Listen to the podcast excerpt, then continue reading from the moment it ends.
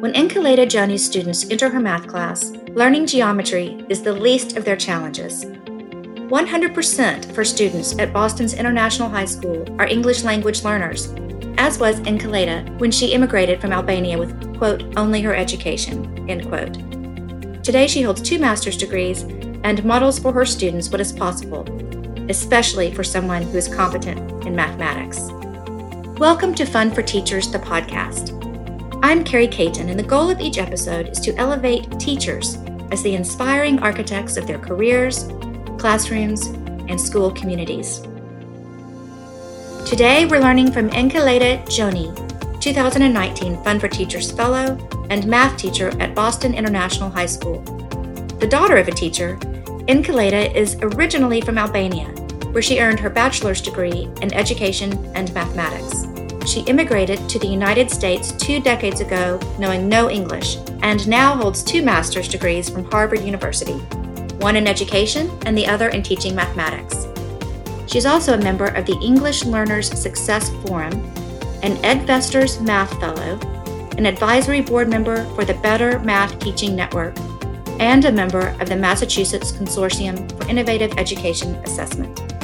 With her Fund for Teachers grant, Enkeleda investigated the connection between math, history, and art through research of the Parthenon, Acropolis, theaters, and churches in Greece to deepen knowledge of Greek mathematicians and founders of math and create hands on, multidisciplinary projects for students and the wider educational community.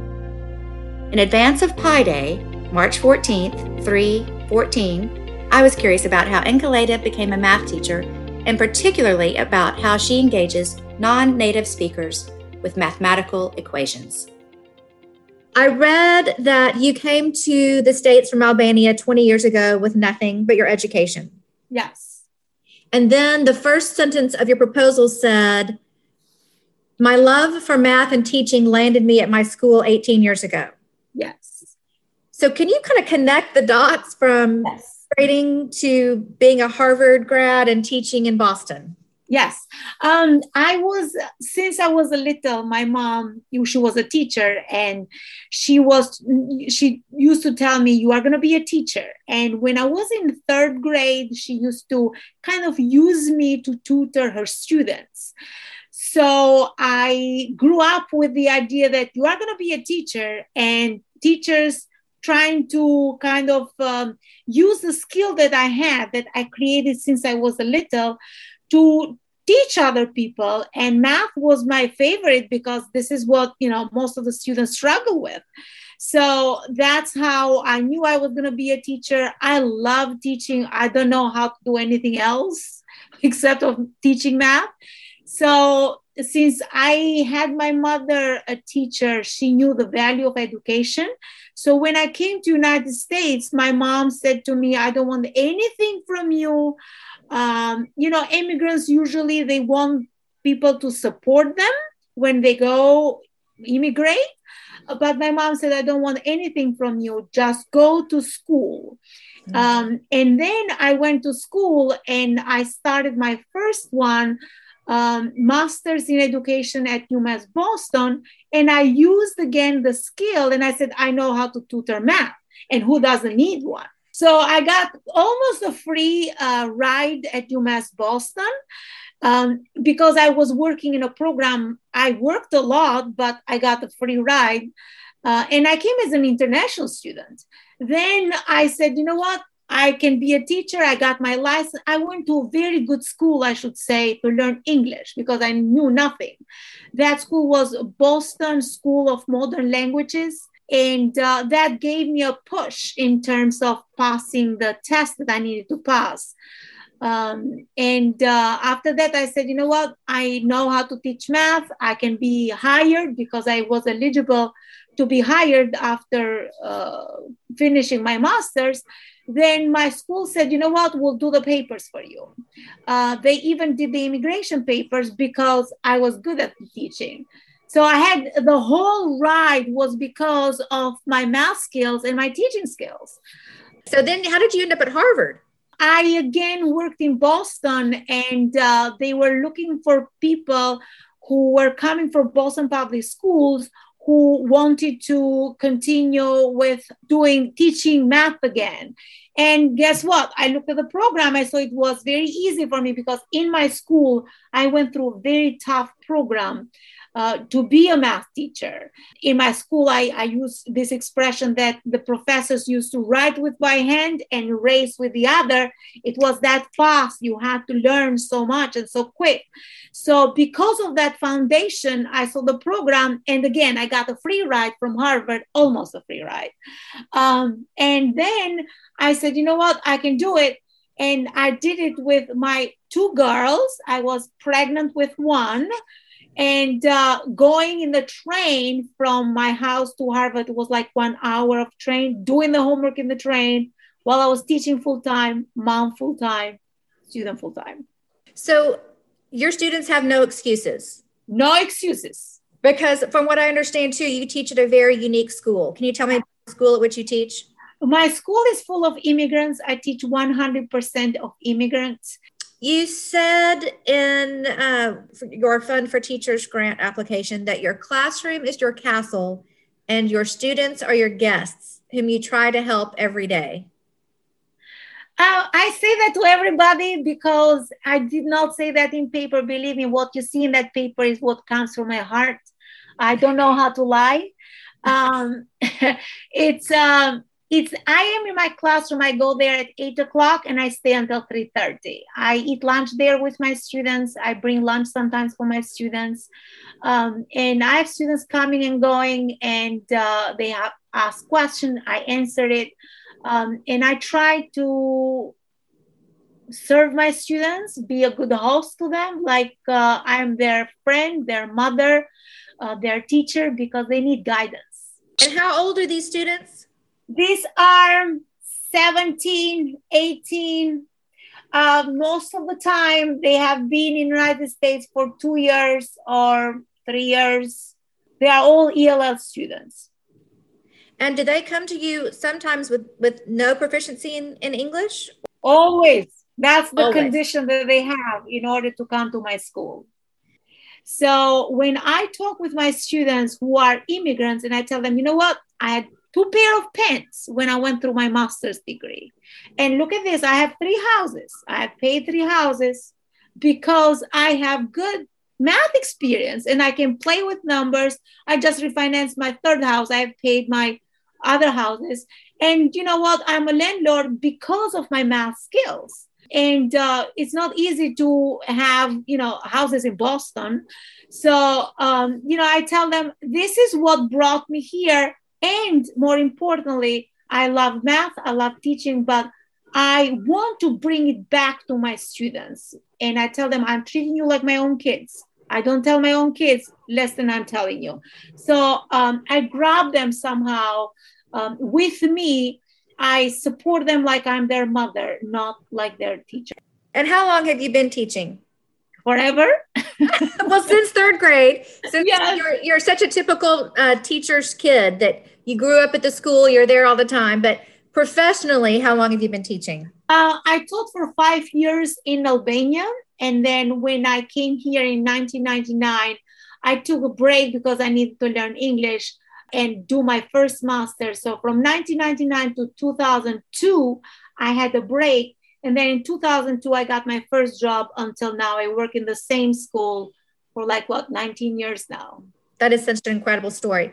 So you used a, a Fund for Teachers Fellowship to investigate the connection between math and history and art in, in Greece. So through the Parthenon, the Acropolis, theaters, churches.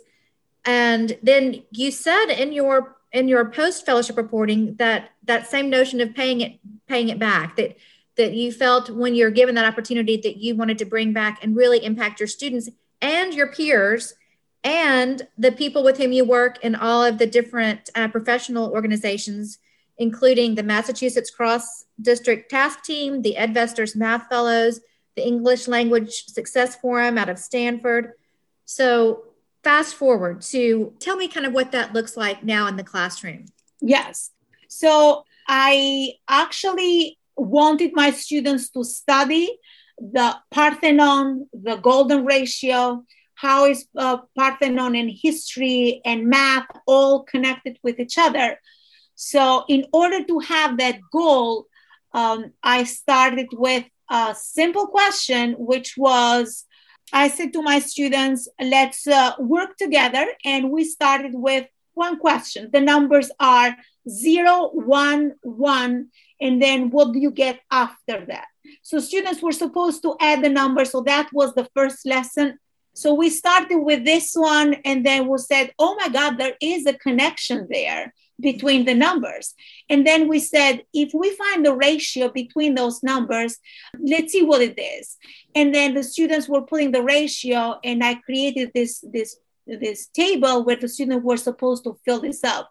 And then they were showing that, you know, the numbers ends up being 1.6 at some point, if you see this, this number. Yes. Yes. Then, when they were do- uh, dividing in the other side, they were seeing the other number that goes to 6.0.61.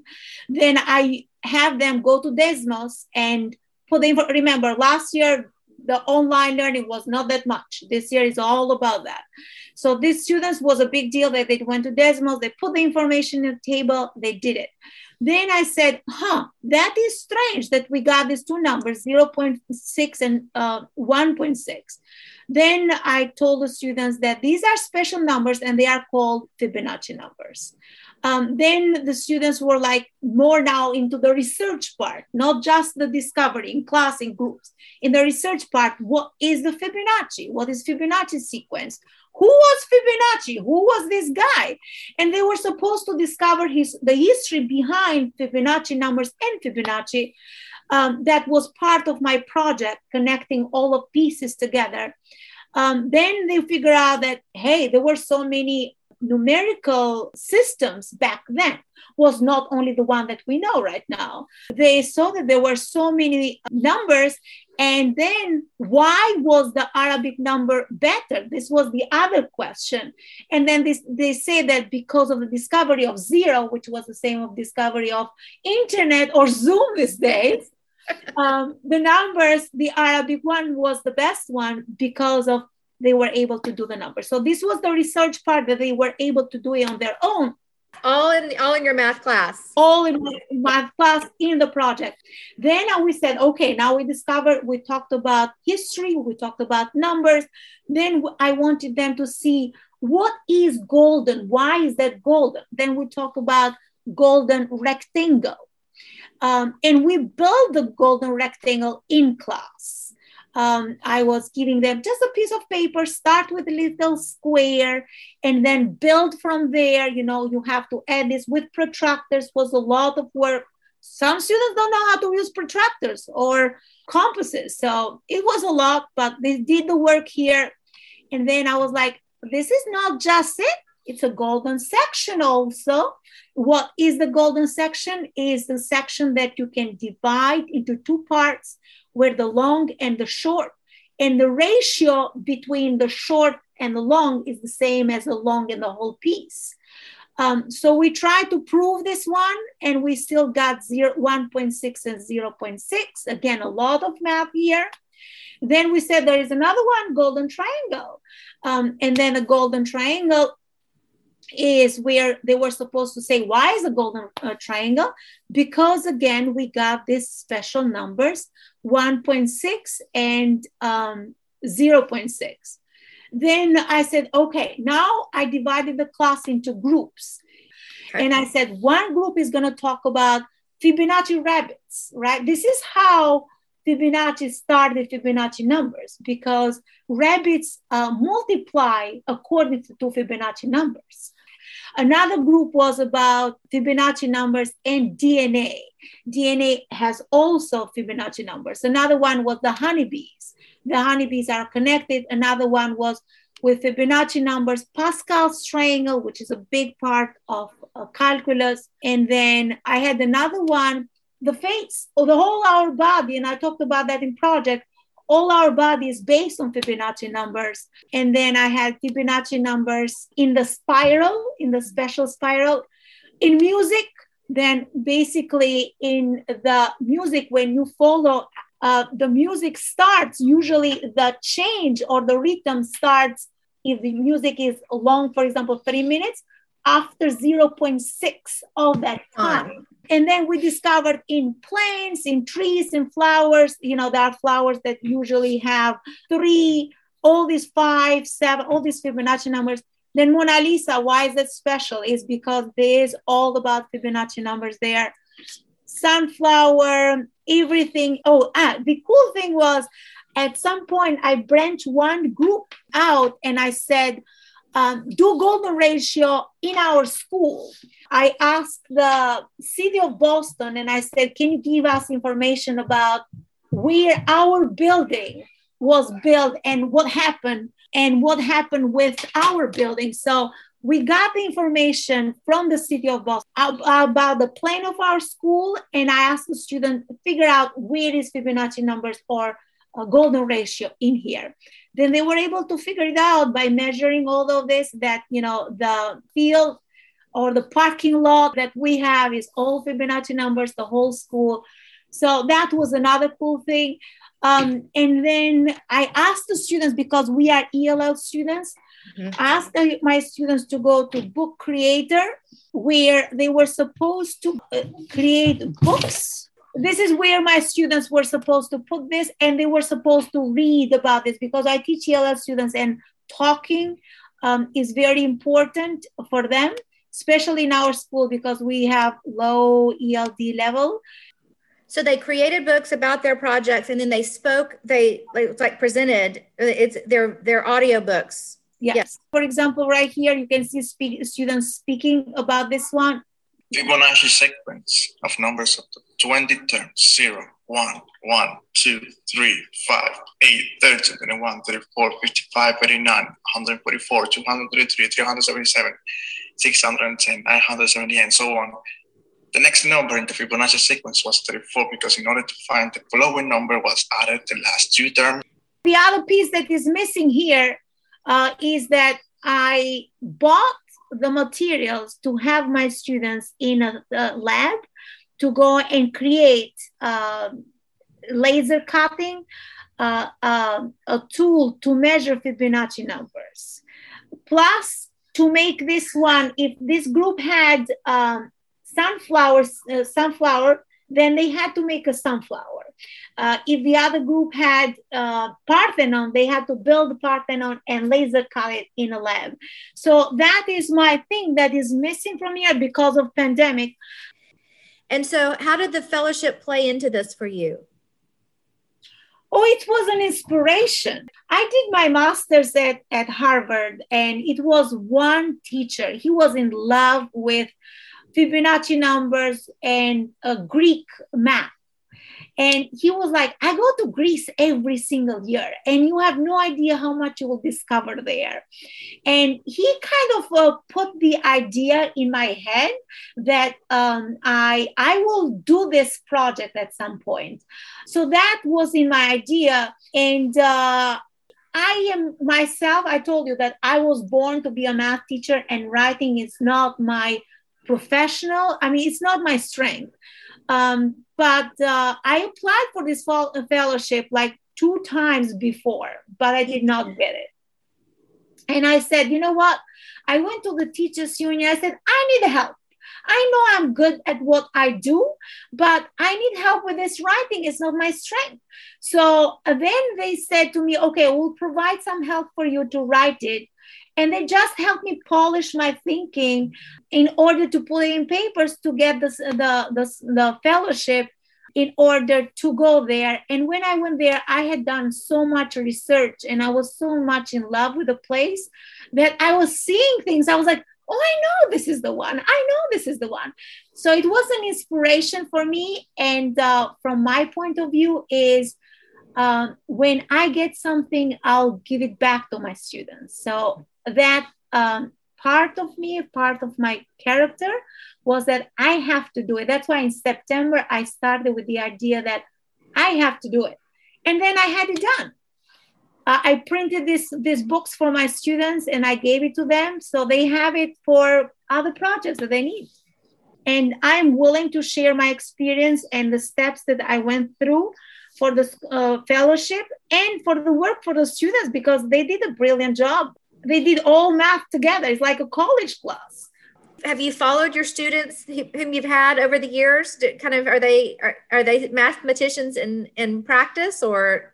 Uh, they I have followed. We usually have uh, twice a year, like get together with my previous students, and uh, they have done very well. You know, most of my students have finished college and uh, we we get in touch with them because they, we want them to be an inspiration for the other students who are in school. We are facebook friends all of us together and we have like uh, potlucks with them all the time. So our school is like more like a family. It's not just a school. I totally hear that. Okay, and the last thing I think I would ask is if a teacher was considering applying for a Fund for Teachers grant, why would you tell them to apply? Oh, it's a great opportunity. It's an inspirational piece that we as teachers need. The more opportunities like, like this we have, the better it is to go and get inspired, come back, bring it back to your students because they need it. They need to see not just math, pure math, X, Y, Z, but they need these projects to make sure they come along for me to win that grant, yeah, it took me some time to write it. It's not my strength. For other teachers, probably is easier. But I worked a lot on that. And um, I said, you know what? It's the best professional development to go out there and see what is out there and to know that somebody's taking care of you. It's not just you taking care of the others. We look forward to using this podcast to elevate more teachers as the inspiring architects of their careers, classrooms, and school communities. But you can learn from almost 9,000 Fund for Teachers fellows now by visiting fundforteachers.org slash blog. Or check us out on Facebook, Instagram, and Twitter. Thank you, Fund for Teachers Fellow Enkeleda Joni, 2019 Fund for Teachers Fellow and Math Teacher at Boston International High School. Enkeleda welcomes your emails to talk about her fellowship or the innovative ways she incorporates multiple subjects into her teaching of English language learners. You may reach her at egjoni at bostonpublicschools.org. I'm Carrie Caton. Thank you for joining us today at Fund for Teachers, the podcast. Until next time, keep learning.